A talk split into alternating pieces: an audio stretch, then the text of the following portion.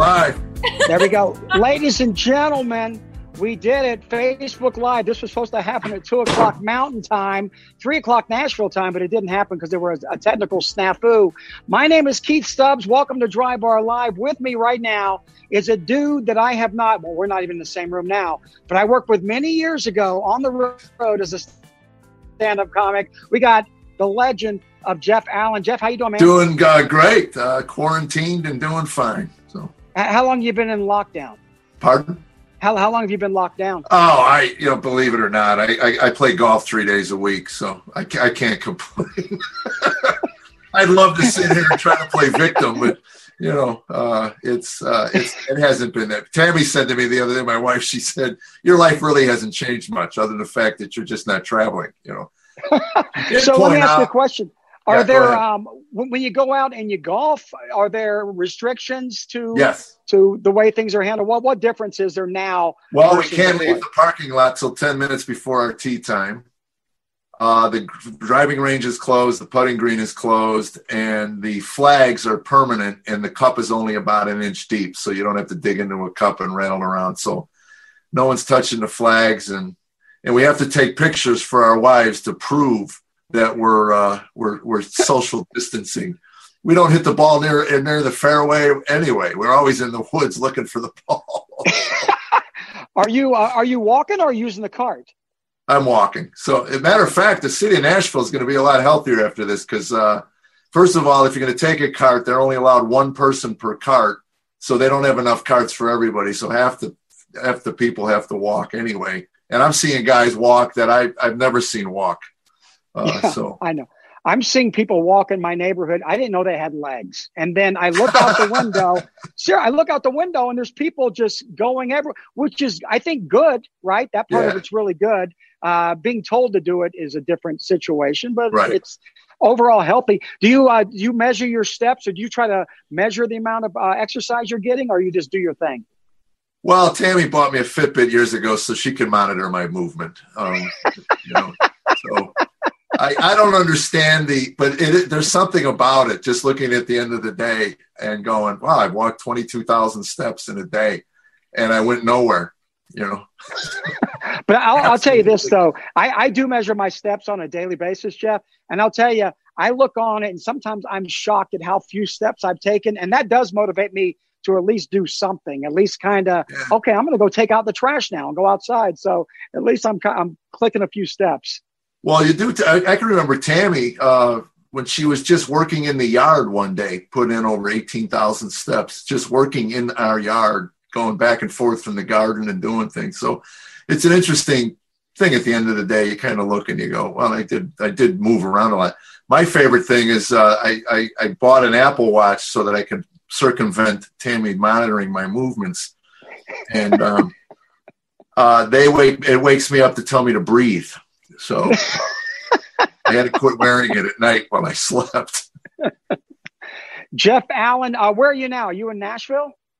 Yeah, well, yes. Uh, we live in a, a suburb of Nashville. Yeah. And uh, how how is Nashville handling all this? I saw some of the specials that Garth Brooks and uh, Brad Paisley and those guys are doing. Is is Nashville's a good town. I mean, it, they seem there's like there's yeah. a nice sense of community there. It is. It's uh, and the the. the tough part was we had that vicious tornado probably yeah. two weeks before this whole thing became locked down. So you got part of our community dealing with that tragedy. And then um, this uh, kind of took everything off the front pages. So uh, I was kind of reaching out to people going, hey, don't forget about the tornado victims. Let's, you know, don't forget to send them money and, and goods and, and things. Um, uh, so But it is, it's a wonderful, uh, uh, we really love Nashville. It is, it, you're, it, the word community is a good word. It's a good community. Yeah. It's, a, it's a great area. I've spent some time there. I used to do radio, uh, country music radio. So I would go oh, out wow. to the C M A Awards yes. and all that stuff. And the best chicken I've ever had in my life is at Hattie B's. Hattie B's. Yeah. Uh, is it, now, are you guys tired of it? Because every time I go there, I got to get all over it. Are, are you? Are oh, it's like trying to get it? tired of Krispy Kreme. Are you kidding me? You know, there's no way. all my friends, whenever they go to Nashville, I said, dude, you got to go buy Hattie B's. And I'm from the yeah. South. I'm from South Carolina. I know what good chicken tastes like. Oh, and man, that's that, right. that, that Hattie B's in Nashville is just the best, man. Yeah. Hot chicken.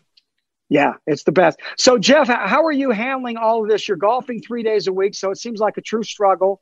Uh, but, well, someone's got to do it. That's right. So how are you handling this? Are you sleeping in more? Are you on some kind of a schedule? Have you, if you figured out a way to, to, to try to keep your life as normal as possible, or is it just blown to smithereens? Well, um, sleeping in, and I, I have been sleeping in late, uh, almost to eight o'clock most mornings now. Oh, that, that's uh, impressive. Yeah. When eight? you're, when you're used to getting up at three thirty to catch flights, you know, making it to eight in the morning. Like you wake up and you figure half the day is shot. I might as well stay in my pajamas. But uh, got- I, I really am dying to get back out and work. Uh, my wife pointed out to me Saturday. She said, this is the first time in our entire marriage you've been home thirty straight days. Is that, uh, you, you know, I'm finding that like this past weekend, I was home. I, I'm sure as you, as you were, but it's, it is weird being there, being present. You really can't go anywhere. But it's right. it's good. I'm finding that it's good for me personally because I've been out every weekend for the last jillion years, uh, right. like you have. And it's just, I, I think there's a good thing to this. I mean, you could take, obviously the whole thing's bad, but there are parts of it that are that are probably for the good. I think so. You know, I, I said to my wife, if this is what retirement looks like, I, I would have to find another activity. I mean, uh, I, I couldn't imagine just golfing and doing yard work for the rest of my life, but uh, to get involved maybe with a charity or something uh, to, you know, um, to occupy the time. But uh, it's, you know, I'm sixty-four years old and I can't, I, you know who Ken Davis is? Ken Davis just taped yeah. uh, his Dry Bar. Well, Ken is seventy-three, I think. And he's my gauge on how long I have left uh, as far as working. So he's he's still working. He's at seventy-three. So I'm figuring I got nine more years. I'm I'm I'm happy, you know. So w- whenever he stops, that'll be the gauge for when you actually. That's it. That's how I'll tell my wife. This is how much time we got before I'm home all the time. And you gotta, I gotta hide all the sharp objects. That's all I know because she's gonna bury one in my chest. You know, at some hey, we're point. taking. We're taking questions for Jeff Allen. Jeff is hunkered down in a sequestered location in Nashville, Tennessee. If you have a question for Jeff that you want to post, just post it on Facebook, ask it, and I'll do my best to get to it, and we'll find out what makes Jeff Allen tick. Someone wants to know, are you going to be headed to Indy anytime soon, Indianapolis? Uh, I am. There's a, a run I'm doing uh, that was canceled. It was scheduled, I think, for March uh, from uh, Toledo to um, – Columbus to Indianapolis. Uh, I'm scheduled at two. I, uh, yeah, I am scheduled to Indianapolis. Everything's been rescheduled. Um, ninety percent of the dates that were canceled in March and April have been rescheduled for the summer. And just go to the website, Jeff Allen Comedy dot com, and it'll be posted, all the change dates and, um, and uh, you know, you can social media, all the Facebook. and uh, I don't know anything about it. Yeah. Another question that just came in. Have you been able to write any new material since this whole virus and the lockdown? Well, it's funny you say that, but no, not really. And I sat down in my office today for the first time and I told my wife, I said, I've got to start thinking like a comedian again. uh, I've had my vacation. So uh, I just sat down today with a notebook and I'm jotting down some things. And, and I don't necessarily write things that have short shelf lives. And writing COVID nineteen jokes, I think, would have a short shelf life. So I'll have a couple of things to say when I hit the stage, obviously. But well, um, you can uh, you can save those for COVID twenty. twenty. Well, I survived COVID one through eighteen. So right. So what is your writing process? Do you just is it something that pops into your head, or do you? I mean, you're saying that you go into your office and you sit down to write. Is that as a comedian myself? I I'm more of a get on there and give it a shot and hope it works. But I know people that are able to sit down and be disciplined enough to write. That's, that's impressive to me. That's not me. Uh, I, um, okay. I, yeah, we do probably similar. I, we, I call, it's called coincidental comedy. Something happens, then we talk about it. Uh-huh. And, um, I, uh, I had been, obviously I'm not having a whole lot happen in my life these days when you're right. you know, sitting on the couch, uh, binge watching Ozark. Um, not, not a lot is going on in your life. So um, I, I sit down and um, you know, I'll, I'll, I'll just start writing a journal. And um, it, it, the, the, the key for me is to just be thinking in terms of, of, of what a comedian does. You know, if you, mm-hmm. even simple things, like if you see a sign, you know, you go, oh, that's an odd looking sign. And then at least that's the start of something, of the process. Right. And um, actually for the first time in my life, I'm looking for a writer. Uh, I have not um, ever used a writer before, but uh, because of social media and the exposure I've been getting, um, people are reaching out and saying, hey, you got any new stuff? You got any new stuff? Right. You know, I've been kind of living off the last thirty years of uh, stuff that I've made. So well, um, I, I think people don't understand how difficult it is to generate really good material. No, and especially when you're a storyteller like I am. I mean, it, it yeah. starts with a line, you know, a, a one line. Uh, Tammy, I'll give you an example. Uh, on the new Dry Bar special, there's a joke that I do um, about getting my medical records back from the doctor. And uh, Tammy said, Tammy takes the call, and, and I said, well, what did the doctor say about my health? And she said, uh, I'll paraphrase. If you were part of a wildebeest, the lions would be circling you right now.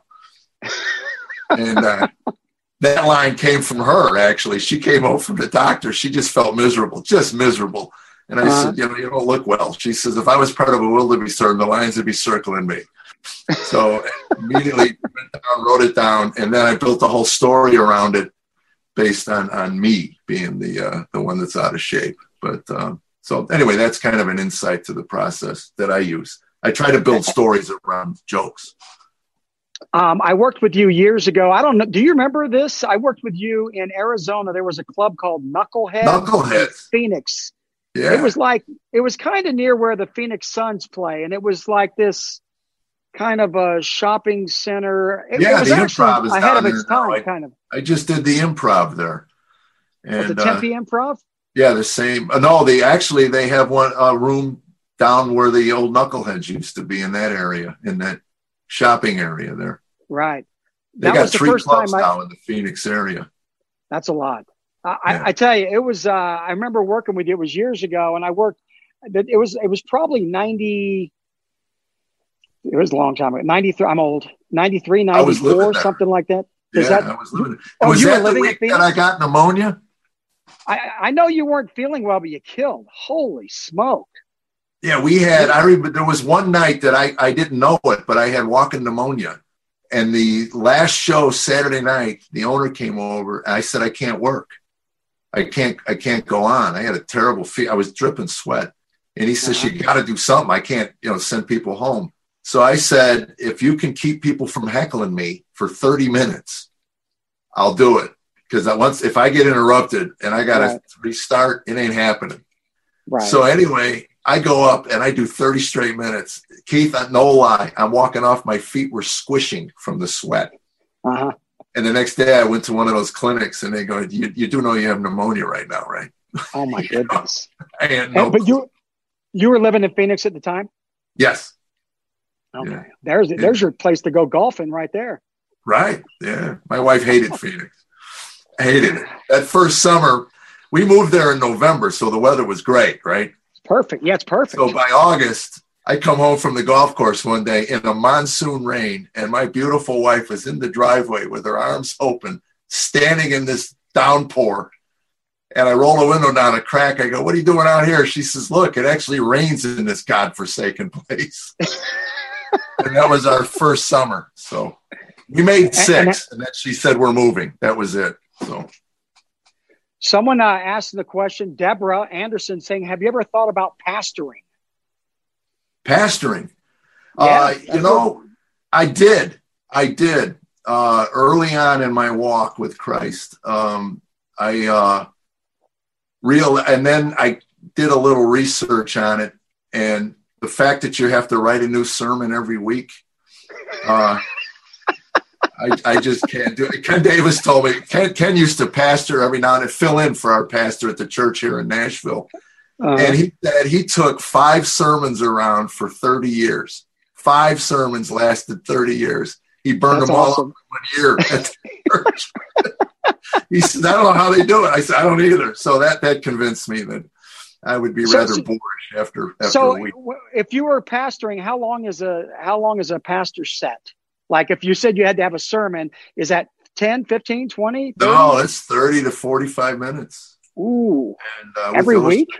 Illustration, yeah, every week. And uh, I, there's a formula because I've tried to learn from some. I had a pastor tell me once that if he, he would mentor me if I ever wanted to do that. And I said, you know, I was trying to put a couple messages together because I get asked periodically to do Sunday services for churches. And, mm-hmm. um, you know, I do a little bit of comedy and then I share my story. And um, anyway, I thought it'd be nice to have a message, you know, biblically, foundationally biblical, you know. And um, anyway, it's just, it's a process that's, it's not stand-up, and I'm kind of into stand-up, where stand-up is always, the brevity is the soul of wit. Right. So you're always trying to edit, edit, edit, edit. And when you're trying to do a forty-five minute sermon every week, you're trying to add to, you know. Right, right, sort of like, right. Sort of like when you used to do an essay test, you know, you, you just, you B S for two paragraphs and then come to the answer. You know? So, so when you pastored, Jeff, did you go for the laughs too, though? I mean, I can't, I can't imagine oh, you yeah, not, not going for the I laugh. Can't. Yeah, yeah, I, I can't. Um, uh, it's taking life that seriously, you know. Right. That's not what I was put here to do, I guess. So, Jeff, you've been watching T V. You said you you binge watched Ozark. Yes, just you, finished. Did, are you through it? Oh, that was yeah. We did the uh, we did the last episode last night. Yeah. Oh, oh, what an I, the, the ending! I'm not going to spoil it for whoever. No, I, it, you know, it's funny though. It was it was a good ending though. Different though. I shocked Tammy. Uh, Tammy has a um, a test for a show, and where's the light? That's all she asks. She we can handle all the darkness. We uh-huh. just need to know where the light is. And we watched. We binge watched six seasons of Sons of Anarchy. And the seventh season was three months later, the last year. And wow. In the opening episode, Jax, one of the characters, takes a screwdriver and a hammer and pounds the screwdriver into some guy's head. And I paused the T V and I looked at Tammy and I go, I can't put up with another year of this. You know? When we were in it, we were steeped in it. We didn't even realize how stupidly violent it was. Yeah, and, yeah. Anyway, we didn't. We never did finish the seventh season, and I'm I'm at that point with Ozark right now. Next year, there has to be some some light. There has to be some benefit. You know, um, I agree with you. Breaking Bad. It was dark. Yeah, said it was it was really dark. Uh, I watched a season of Breaking Bad. I couldn't watch it anymore. Uh, being an alcoholic and a drug addict, I, it was too close to home. And I just, um, uh, Tammy watched the whole thing. My manager, Lenny, watched the whole thing, but uh, I couldn't watch it. I, I made a season of it. But um, yeah, I want to see some some redeeming qualities come out of somebody. And uh, we'll see how far they go next year with, with Ozark. But it's it was, um, yeah, we watched all three seasons.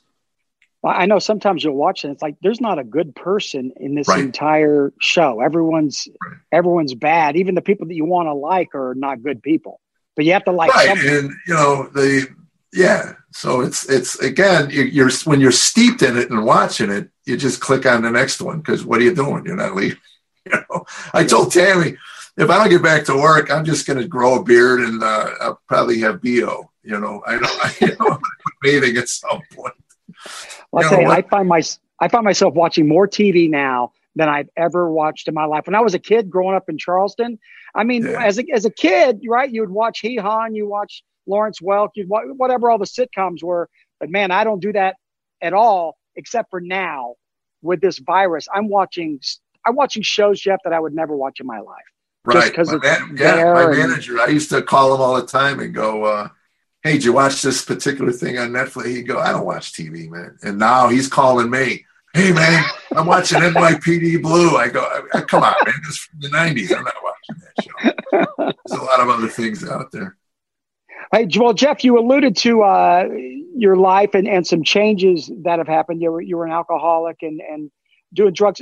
Was there something, and if, if this is too much, you just tell me, but was there a moment that um, where you, you thought, you know what, I need to make some real changes now? Not the kind of temporary, I feel lousy, therefore I'll make a change, and you don't, you know, how you right. kind of fool yourself. Was there a moment that was significant? Yeah, the bottom for me was when I laid hands on my baby.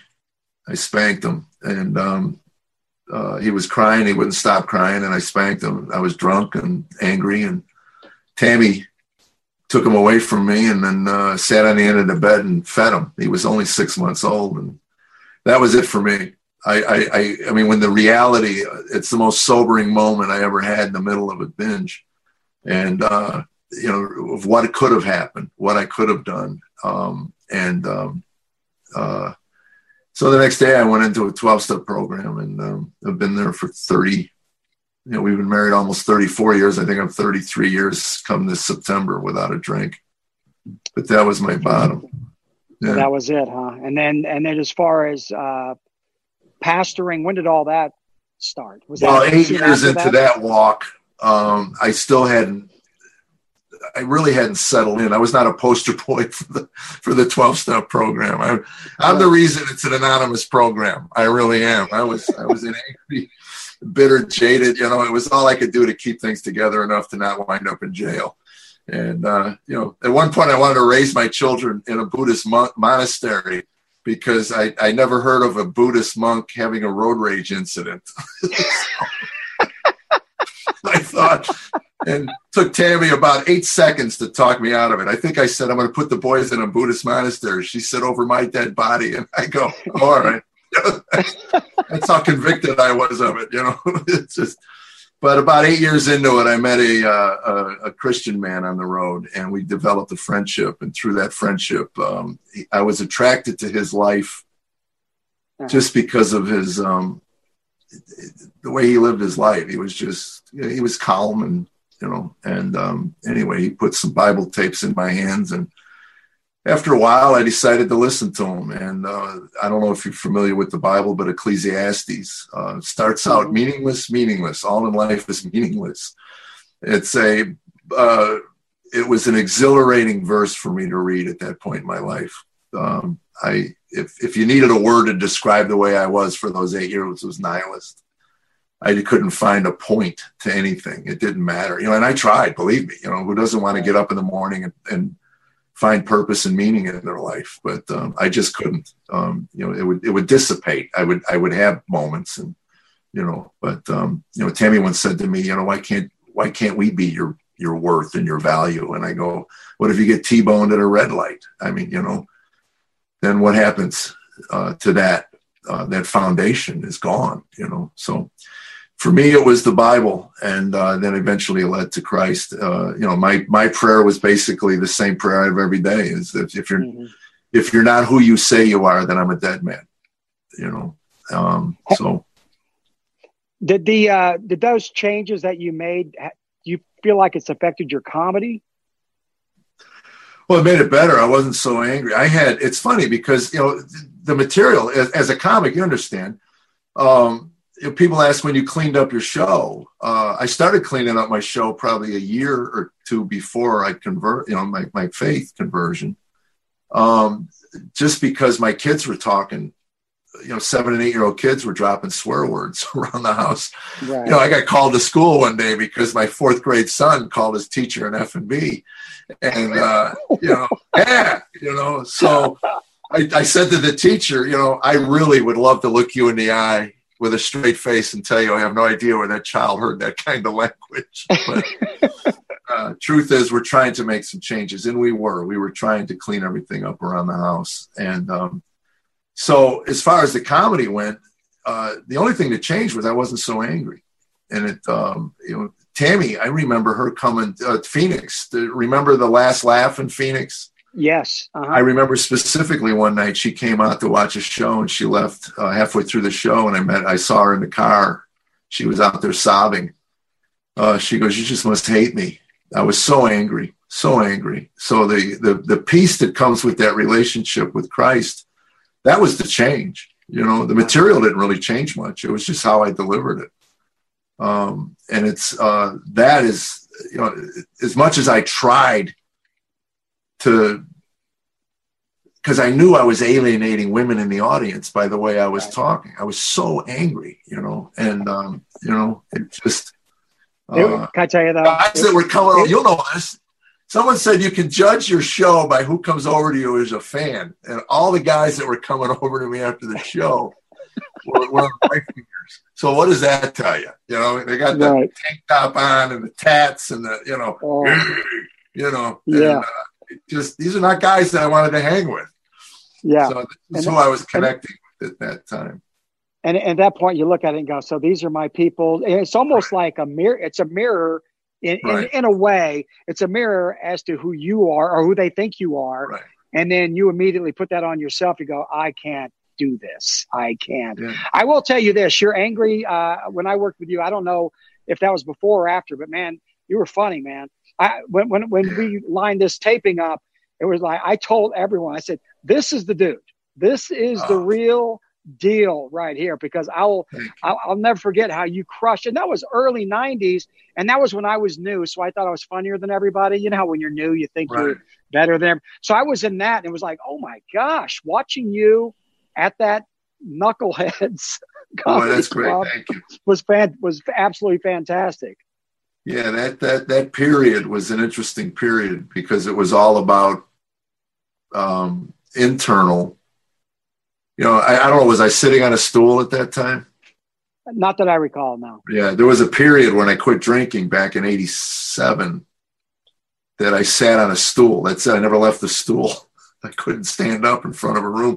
And there was one night, I was so introspective. I'm at a hockey rink in Grand Rapids, Michigan for um, uh, Keith, um, oh, I, I just the name just left me. Anyway, I'm sitting in a hockey rink at, at eleven thirty at night on a Saturday on a stool, and I'm staring at the floor. And I'm, I mean, there's a room full of people, like four hundred people. It was packed. Right. And I'm staring at the floor, and I says, "Why are you here? What's the, why are you guys here tonight?" And from the back of the room, I mean, you could hear a pin drop, and right. uh, some woman's squeaky little voice goes, "We just want some jokes." And I go, well, it is a comedy club. That's reasonable. So anyway, I did. I did. I finished the show and had a good time. But it was, I mean, that was, I I, I was waiting for some club owner to just come up and punch me in the face. You know, just snap out of it.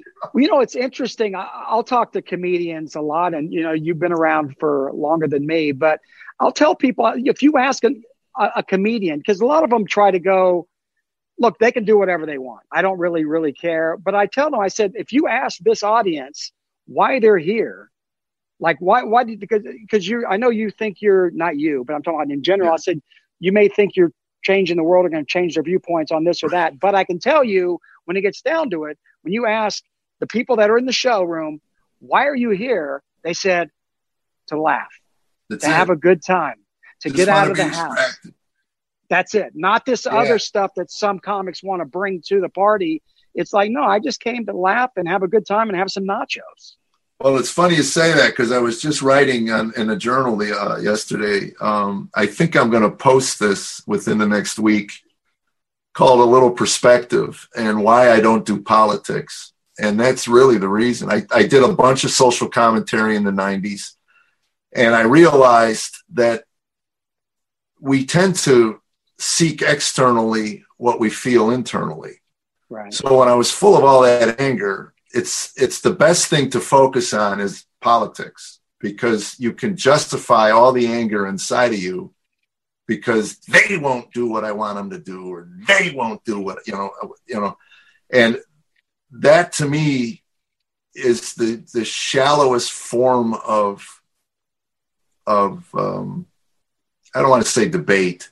But for me, it was, it was an empty, an empty vessel to carry comedy, because all I had was opinions, and they were angry opinions, and they were the wrong ones for comedy clubs because they were a little right of center. So, right. you know, oh yeah.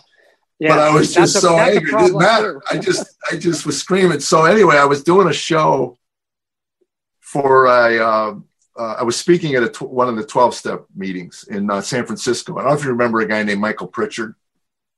Yes. But uh, it's interesting to me. God puts people in my life briefly. And Pritchard was one of those guys. I never met him again. I was I was a fan of his work.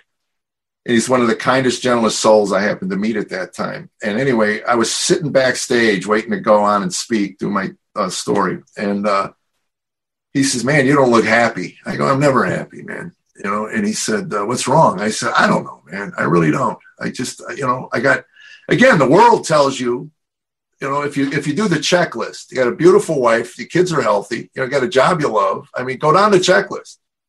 So I don't understand. Anyway, he says, how much news do you watch? Now, this was the early nineties. So, I, you know, there was C N N. That was it. Right. So I go, news? I, I not much. Seven, eight hours a day. You know? I, never, I never left the room. I just sat and watched C N N on a continual loop. The same news over and over again. And I seethed at the world. So anyway, he said, here, let me tell you a story. And I said, uh, all right, man. So he goes, he was in South America. And he just happened to be doing some corporate thing in South America. And the Pope was there. So he's Catholic. So he says, hey, man, who doesn't want to see the Pope? So he goes out to where the Pope is. And he said, probably a quarter of a million people. And at one point, the Pope says, let's all pray. So you got two hundred fifty thousand people on their knees praying. Now, Pritchard said it was one of the most profound spiritual experiences of his life. He goes back to the hotel room that night, and C N N covered the event, and all they covered were the protesters. They glossed over the quarter of a million people praying and mm-hmm. showed the protesters and how angry they were at the Pope. And he said, I realized at that point that news is a myopic view of the world, and it's basically the news director that determines what we see. So he said, take it with a grain of salt. Don't watch so much of the news. And I got to tell you, I stopped really watching a lot of news. I'm I'm up on things. I I, I do read things, right. But it, it doesn't run my life anymore. And um and it was probably three or four years after that that that, that conversation really hit home, because I I I was on stage railing against the the culture, and in in my own mind I thought, yeah, I'm changing things, but you're not. Anybody who goes into a comedy club, here's a comedian, make a, a crack about whatever party, Democrat, Republican, in the, whatever, and walks away with their mind changed. They weren't really convicted to whatever they believed in. Oh, no. I mean, oh, I never looked at it that way. You know, so I understand that my job, I'm a distraction. I want to be a distraction. I want everybody to come in, Democrats, Republicans, independents, not have to worry about having any of their sacred cows Uh, mm-hmm. kicked over and knocked down because of a, of, of a snide remark that I have to make. And believe me, I have them, you know. And I know how I feel when people make, you know, uh, sophomoric remarks about things I hold sacred. Right, you know? Right. And it's not drawing me into your camp, that's for sure. You know, right. And I made, the last Twitter remark I made was years ago. I'll never forget this, because somebody posted on my feed that the N R A was responsible for Sandy Hook. So all I wrote back was, you'll have to connect those dots for me. And I got inundated with, you know, these ad hominem attacks for like a week. They called me every name in the book, you know. And I waited a week, and then I wrote back, still waiting for those dots to get connected. And within eight seconds, my manager texts me, stop it. That's it. Stop it. Really? Because you're going to lose corporate work because of this. And he's right, you know. Yeah. People, they if the corporation hires me and they don't do their homework, that's on them. But if they do their homework, I don't want them to go through my feed. You know, I, I always look at these college students who are on YouTube screaming at the top of their lungs at people, and I'm right. going, "Who's going to hire this person? she'd, be, she'd be great in our lunchroom, wouldn't she? Yeah, let's bring her into the fold." If you have a question for Jeff Allen, type it on your Facebook page right now. Jeff Allen, one of the funniest dudes out there. Who who do you like, Jeff? Who who you, is there someone you like comedically right now that you go, these maybe uh, two or three people? You know, it's funny. I got away from it for years. Um, I, you know, I don't know why. I just stopped watching comedy. And uh, boy, uh, Brian Regan was always one of my favorites. Uh, yeah. Going back to New York when we lived there, I was in uh, um, Catch a Rising Star when he did his first showcase for Letterman. And he blew the doors off the place, man. Just went up and blew it out. And I saw him maybe a week later. We were hanging out at the club. And I said, so when you doing the show? He goes, they didn't take it.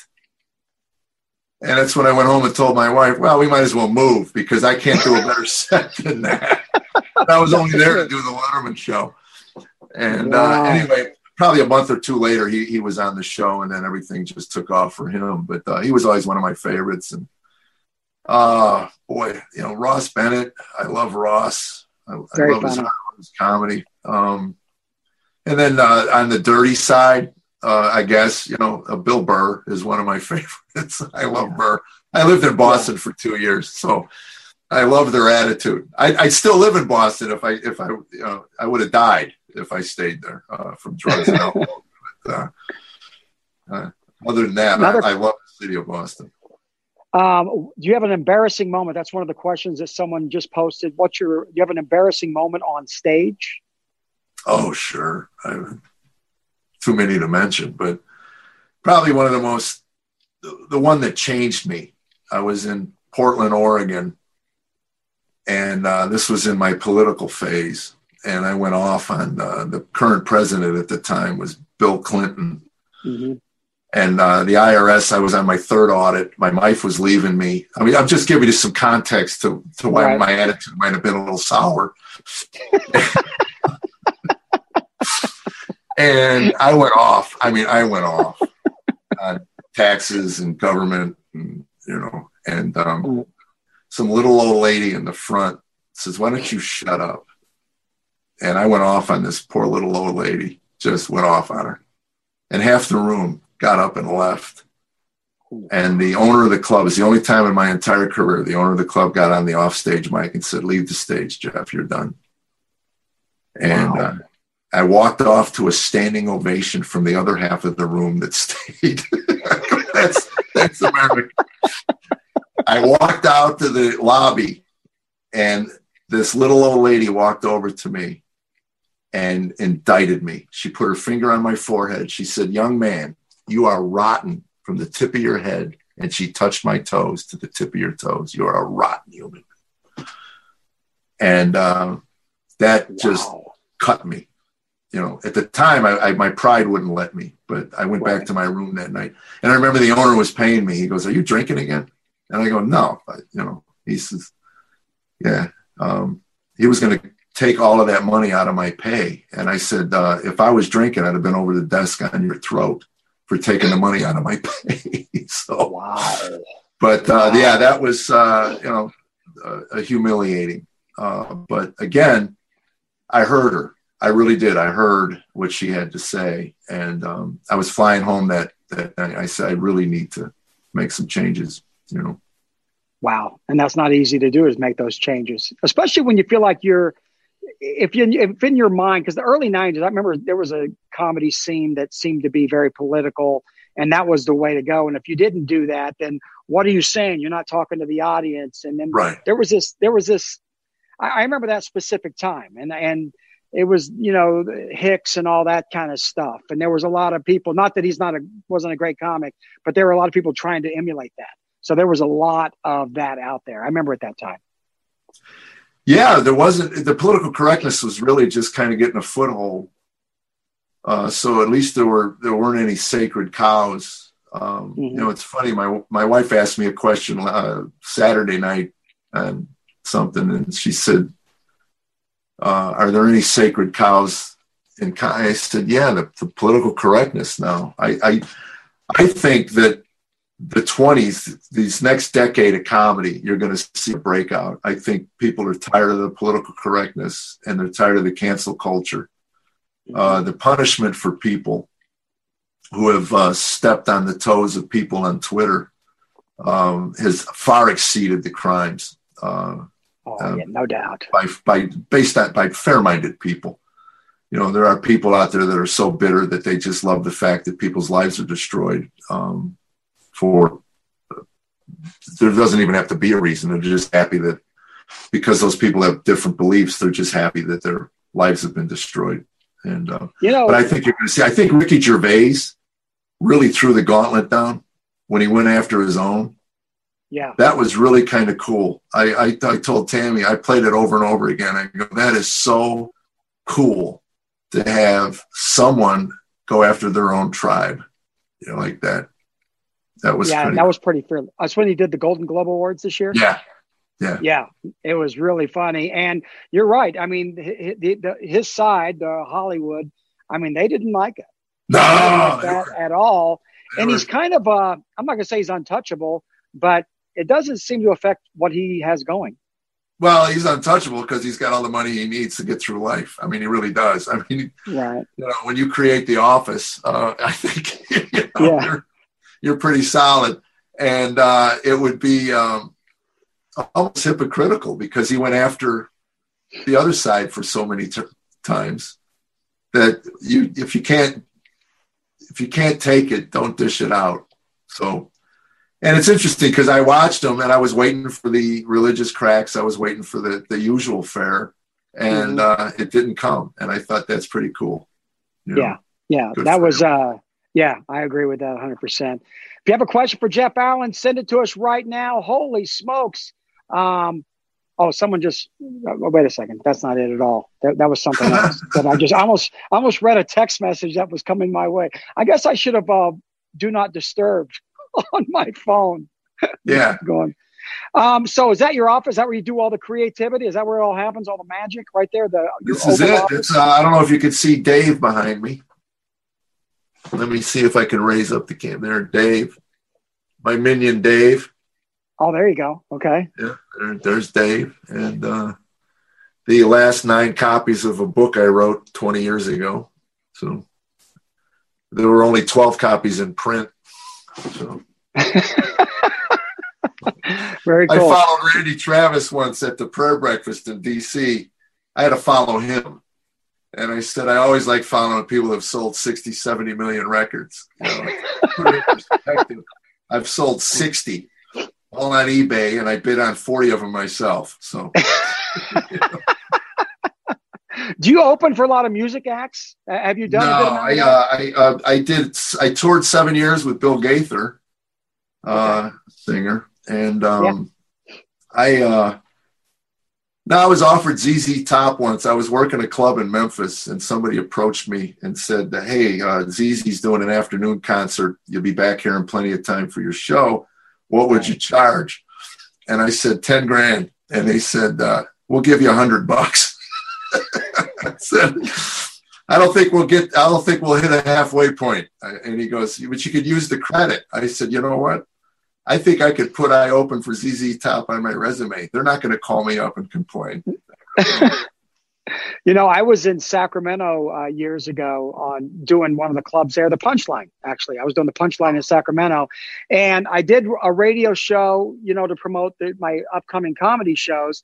And the people at this radio station were behind a concert, and they said, hey, you'd be great. You should open for the, it was Salt-N-Pepa, you know, Salt-N-Pepa. Oh, the, so yeah, I, would- I go, really? They go, oh yeah, there's ten thousand people, Salt-N-Pepa, you're going to be great. You want to do it? And I go, yeah, why not? And it was an afternoon gig. So it was like a Saturday afternoon, kind of an outdoor festival. And uh, it was two hundred bucks and a concert t-shirt. And I go, I'm in, let's do this thing. Oh, and man, and the concert I, t-shirt. Oh, I tanked it so bad. It was horrible. I, it, it was the worst. I got booed on the way to the stage. I was, right. I was walking out. And then when they saw this gentleman, they wanted nothing of it. It, right. it was it, it was horrible. And I couldn't wait to get back on stage that night because I had two more shows that Saturday night to kind of cleanse the right. palate and get, get over the disaster because it was it, – opening for music isn't easy. It, some are good, but not that for me. That was Did you ever hear Albert Brooks's bit on that? No. Get a chance. I, I'm sure it's on YouTube. It's a classic, you know. Ladies and gentlemen, are you ready for it? It's, but first, Albert Brooks, you know. And the funniest thing about that was Tammy and I were coming back from a show in Boston years ago, and uh, uh-huh. we had gotten into an argument in the car, and I'm sure you've been there. It's awful quiet in the car, uh-huh. and the radio was on. And for whatever reason, the D J decided to play that routine. And uh, I just started laughing. And she looks at me with this, she just glares at me. And I go, come on, that's funny. I'm sorry. Yeah. But uh, it's a classic thing. Albert Brooks, uh, I don't know, opening for a, a rock band. I, I don't know what it was oh, called. Radio. Yeah. yeah. But first. That, you know. that, that was, I will never forget that moment. I think most comics remember the uh, the stuff that doesn't go well, I think. Uh, that's what yeah. I remember. You could yeah. ask me, what was your worst experience? And I got fifty of them. And then yeah. what's your best experience? I have two, maybe. You know, right. It's like, you just remember yeah, the bad. I think. Because you, you get, I get that a lot. You know, did you ever bomb? I go, yeah, for like five years. You know, yeah. and I said, you're not a comic until you bomb. I mean, you're not a boxer till you get punched in the face. Mm-hmm. You know, you can walk out and win every fight, never get hit. You're not a boxer yet. You got to know if you can take a punch. You know, uh-huh. and it's the same as a comedian. You gotta, you gotta bomb and humiliate yourself to decide if this is what you want to do. And uh, once you get over the, the, the humiliation of, you know, a room full of strangers calling you every name in the book, uh, then, you know, then you realize, you know, life doesn't come to an end. And uh, the good nights are way outweigh the uh, the bad nights. Yeah. yeah. You know, and that's really and that's what it comes to. Yeah, I think that's what keeps you in it. Is it's almost like golf, that one shot, you know, it gets next to the pin. You think, you know what, I think I got golf figured out. And I think comedy's similar to that. If you got, if you have those moments that are positive, it'll greatly right. outweigh all the tough, the bad, the the horrible, the silence yeah. of an audience. yeah. And I'm lucky today because of the internet. Um, people who hire me are familiar with what I do. And if they have an inkling of what their audience might like, it's usually a good fit. So, right. Uh, to me, if I bomb at a corporate show, it's on the people who hired me. Because that's right. yeah. Well, his name is Jeff Allen. Jeff, uh, let's wrap this baby up. Tell the people how to get a hold of you. Uh, obviously, your website. Yeah, Jeff Allen Comedy dot com. And then uh, go to the fan page on Facebook. Uh, Saturday night, Tammy and I will be doing an interview of Russ and Tori Taff, uh, the singer Russ Taff, Grammy Award winner, and uh, just one of the coolest guys I know. Um, and uh, him, him and his wife uh, have agreed to come on and let us interview him. Uh, we're we're tired of, of talking to ourselves. So talk, and, I texted this morning. I said, look, uh, Tammy's tired of talking to me, so I need to talk to somebody. So, so Jeff, as far as your dates that you uh, had to postpone, are, are those dates, are, are you rebooking those now? They're all rescheduled on your website? All of them. And uh, there were a lot. Um, March and April were pretty packed for me. And um, I just got, somebody reached out today and said, are you, are you coming to, um, are you still coming to Raleigh? And Raleigh was almost a sold out show. So uh, yeah, Raleigh, I think, is in June. And um, everything's been rescheduled. If they just go to the website, Jeff Allen Comedy dot com. Um, and we do post on Instagram and Facebook and Twitter on my calendar um, a, a, a couple of months out. Uh, mm-hmm. Jared will post those things. So um, very cool. Yeah. Jeff Allen Comedy dot com is the name of the website. Check him out for updates, new dates uh, with this whole virus situation. Uh, yeah. Send my best to Tammy. And Jeff, it's great catching up with you again. I really do appreciate it. Yeah, Keith, it was a blast, man. All right. Take care. Have a great one. Bless you guys. Bye-bye.